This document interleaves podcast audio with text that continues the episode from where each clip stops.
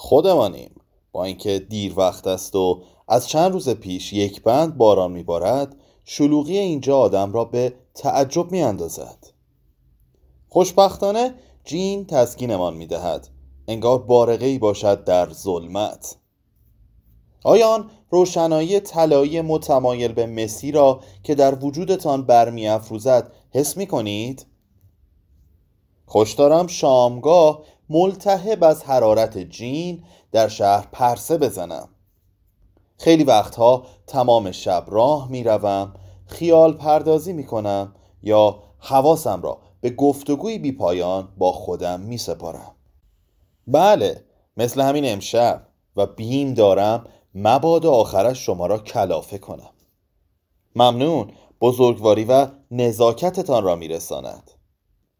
انبان کلامم لبریز است. همین که دهان باز می کنم جمله ها سرازیر می شوند این کشور به من الهام می بخشد خوشم می آید از این جماعت که در پیاده روها هم همه می کنند در فضای تنگ بین خانه ها و آبها گیر افتادند و مه و زمین های سرد و دریای جوشان مثل تیزاب احاطهشان کرده. از آنها خوشم می آید چون انگار همزاد دارند. در آن واحد اینجا هستند و جای دیگر. بله البته. وقتی صدای قدم های آهستهشان را بر سنگ فرش چسبناک میشنوید و خودشان را می‌بینید که با تومعنینه بین دکانهای پر از شاه ماهی طلایی و زیورالاتی به رنگ برگ های خزان زده رفت آمد می کنند گمان می‌برید بیشک امروز غروب آنجا هستند؟ از این نظر با دیگران فرقی ندارید و لابد این مردم شریف را طایفه ای از اصناف و کاسبان میپندارید که سکه هایشان را میشمارند و به زندگی ابدی امید بستند. و یگان دغدغه شاعرانهشان این است که گهگاه با کلاههای گشادشان درس آناتومی بیاموزند. اشتباه می‌کنید. کنارمان قدم می‌زنند و با این حال ملاحظه بفرمایید حواسشان کجاست؟ به مه شکل گرفته از نور چراغ نئون. آمیخته با جین و نعنا که از تابلوهای قرمز و سبز سردر دکانها فرو می چکد. هلند مثل خواب میماند حضرت آقا خوابی طلایی و دود گرفته. که روزها بیشتر طلایی است و شبها بیشتر دود گرفته و شب و روز این خواب انباشته از لوهنگرین هایی است نظیر اینها که با قیافه های دستخوش رویا و خیال سوار بر دوچرخه های دست بلند در حرکتند. انبوهی لکلک بچگون که بی امان در سراسر کشور اطراف دریاها و کنار کانالها می گردند رویا پردازی می کنند خیالشان میان ابرهای سرخگون تیره دیارشان پرسه می‌زند. دایر وار میچرخند دعا می‌خوانند به سان خوابگرده های سرگردان در دل مه طلایی. دیگر اینجا نیستند. فرسخها فاصله گرفتند به سمت جاوه رفتند. جزیره ای دوردست. ایزدان اخمالود اندونزی را میپرستند. که زینت بخش تمام جعبه آینهشان هستند و همین لحظه دوروبرمان میپلکند. پیش از آنکه به سان فاخر از تابلو سردر مغازه ها و پشت و بام های پلکانی آویزان شوند تا به این مستعمره نشین های دلتنگ گذشته یادآوری کنند که هلند به اروپای سوداگران محدود نمی شود بلکه دریا را نیز در بر می‌گیرد. دریایی را که به سیپانگو راه می‌برد و به جزایری که آنجا انسانها سودا زده و کامروا میمیرند. از خود بیخود شدم. پنداری در محکمه دفاعیه بخوانم. پوزش می‌خواهم. همش از عادت است. جناب آقا همینطور به علت علاقه و اشتیاق به اینکه این شهر رو جانمایه چیزها را آنطور که باید و شاید به شما بشناسانم. زیرا اکنون در دل چیزها جا گرفته ایم تا به حال توجه کرده اید که کانال های متحد المرکز آمستردام به دایره های دوزخ شباهت دارند؟ طبیعتا دوزخ برجوها که انباشته از خوابهای آشفته است. هنگامی که غریبه ای گذرش به اینجا میافتد هرچه از دایره های بیشتری عبور کند زندگی و به طبع آن جنایتهایش سنگینتر و تیره تر می شوند اینجا در آخرین دایره ایم. دایره عجب. خودتان این را می دانید؟ لعنت بر شیطان. هرچه می گذرد دشوارتر می شود مشخص کرد شما در کدام دسته می گنجید. با این حساب پس خودتان می دانید چرا مجازم بگویم کانون چیزها اینجاست. هرچند در منتا علیه قاره واقع شده این این شگفتی ها برای آدمی با ذکاوت هیچ نکته پنهانی ندارد. به هر تقدیر ادراک روزنامه خانها و اصحاب جماع نمی‌تواند از این فراتر برود. از هر گوشه اروپا به اینجا هجوم میآورند و اطراف دریا بر شنهای رنگ باخته جا خوش می کنند به تنین بوغها گوش می سپارند کشتی ها را بیهوده میان مه می جویند آنگاه بار دیگر از کنار کانال ها عبور می کنند و زیر باران برمیگردند. لرزان و رنجور به مکسیکو سیتی پناه می آورند تا به همه زبان ها جین سفارش بدهند. آنجا من به انتظارشان نشستم. خب فردا می بینمتان هموطن گرامی. خیالتان آسوده باشد حالا دیگر راه را گم نمی کنید نزدیک آن پل از خدمتتان مرخص می شوم محال از شب از روی پل رد بشوم. با خودم این عهد را بستم. از کجا معلوم؟ شاید کسی خودش را در آب بیاندازد از دو حال خارج نیست. یا برای نجاتش اقدام می کنید که در فصل سرما چه بسا کار دست خودتان بدهید یا همانجا به امان خدا رهایش می کنید و اراده به شیرجه رفتن که عقیم بماند گاهی درد غریبی در وجود آدم باقی می‌گذارد. شب خوش! چه فرمودید؟ خانوم های پشت ویترین ها رویاست. حضرت آقا رویایی کم هزینه. سفر به اندونزی. این اولیا مخدره ها خودشان را با ادویجات معطر می کنند وارد که شدید پرده ها را می کشند و اقیانوس پیمایی آغاز می شود ایزدان بر پیکرهای برهن فرود می آیند و جزیره ها از مسیرشان منحرف می شوند مثل ارواحی شیدا با بافه های جولیده نخل های دست خوش باد بر تارک.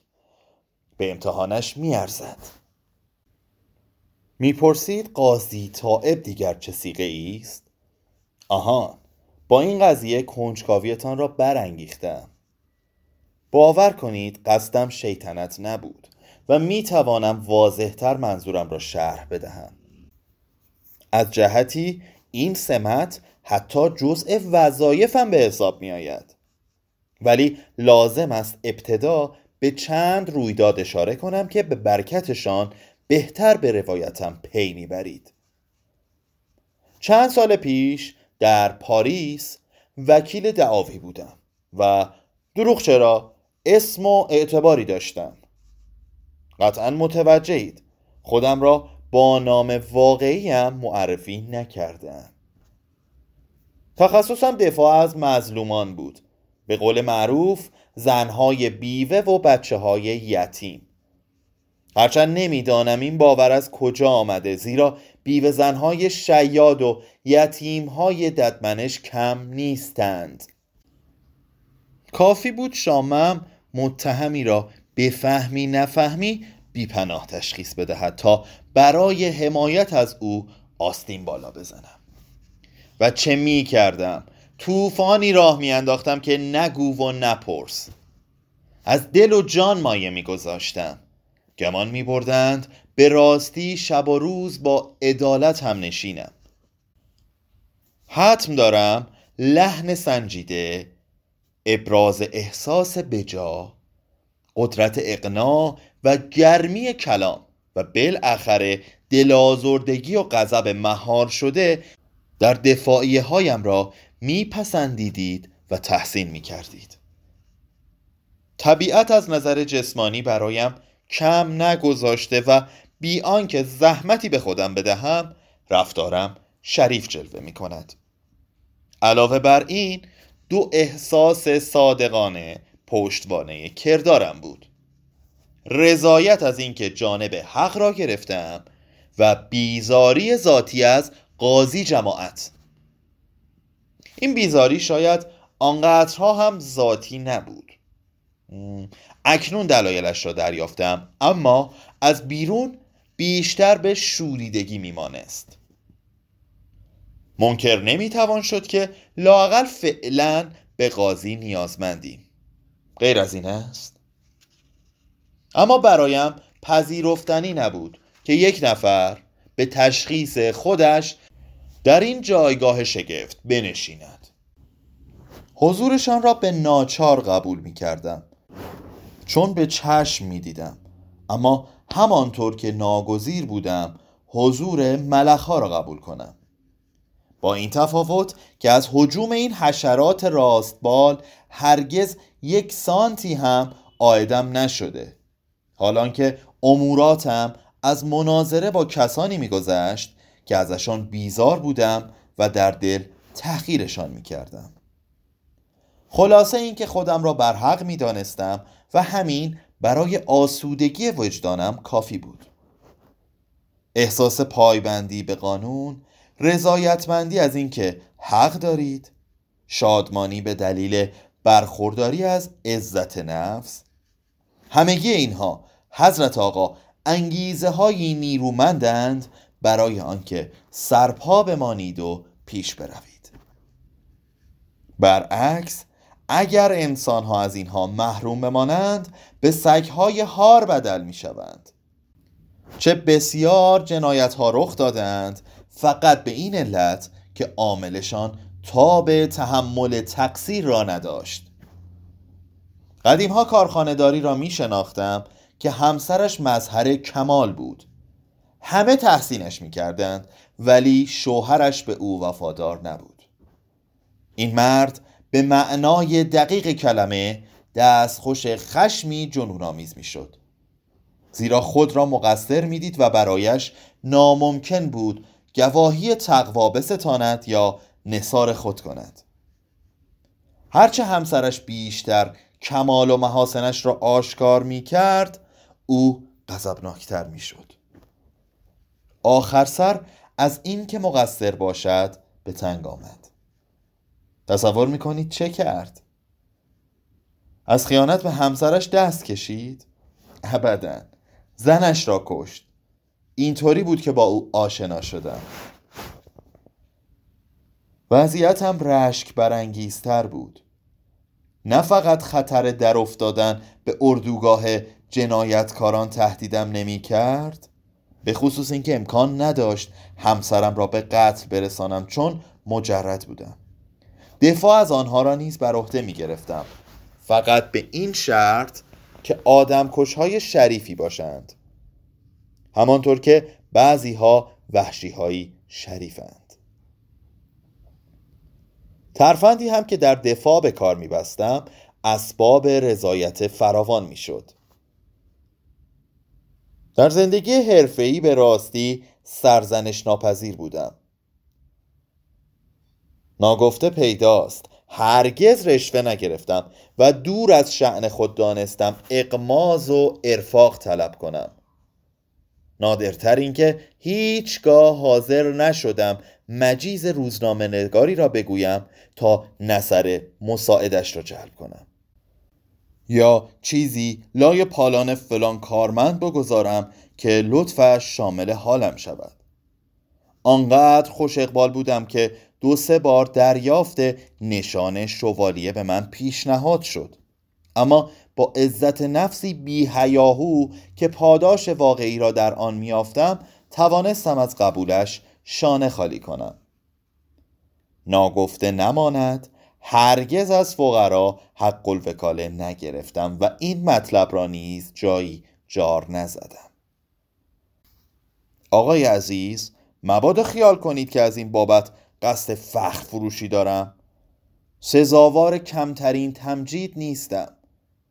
حرس و آزی که در جامعه ما جایگزین بلند پروازی شده همواره در نظرم مزهک جلوه می کند جایگاهی والاتر را نشانه رفته بودم.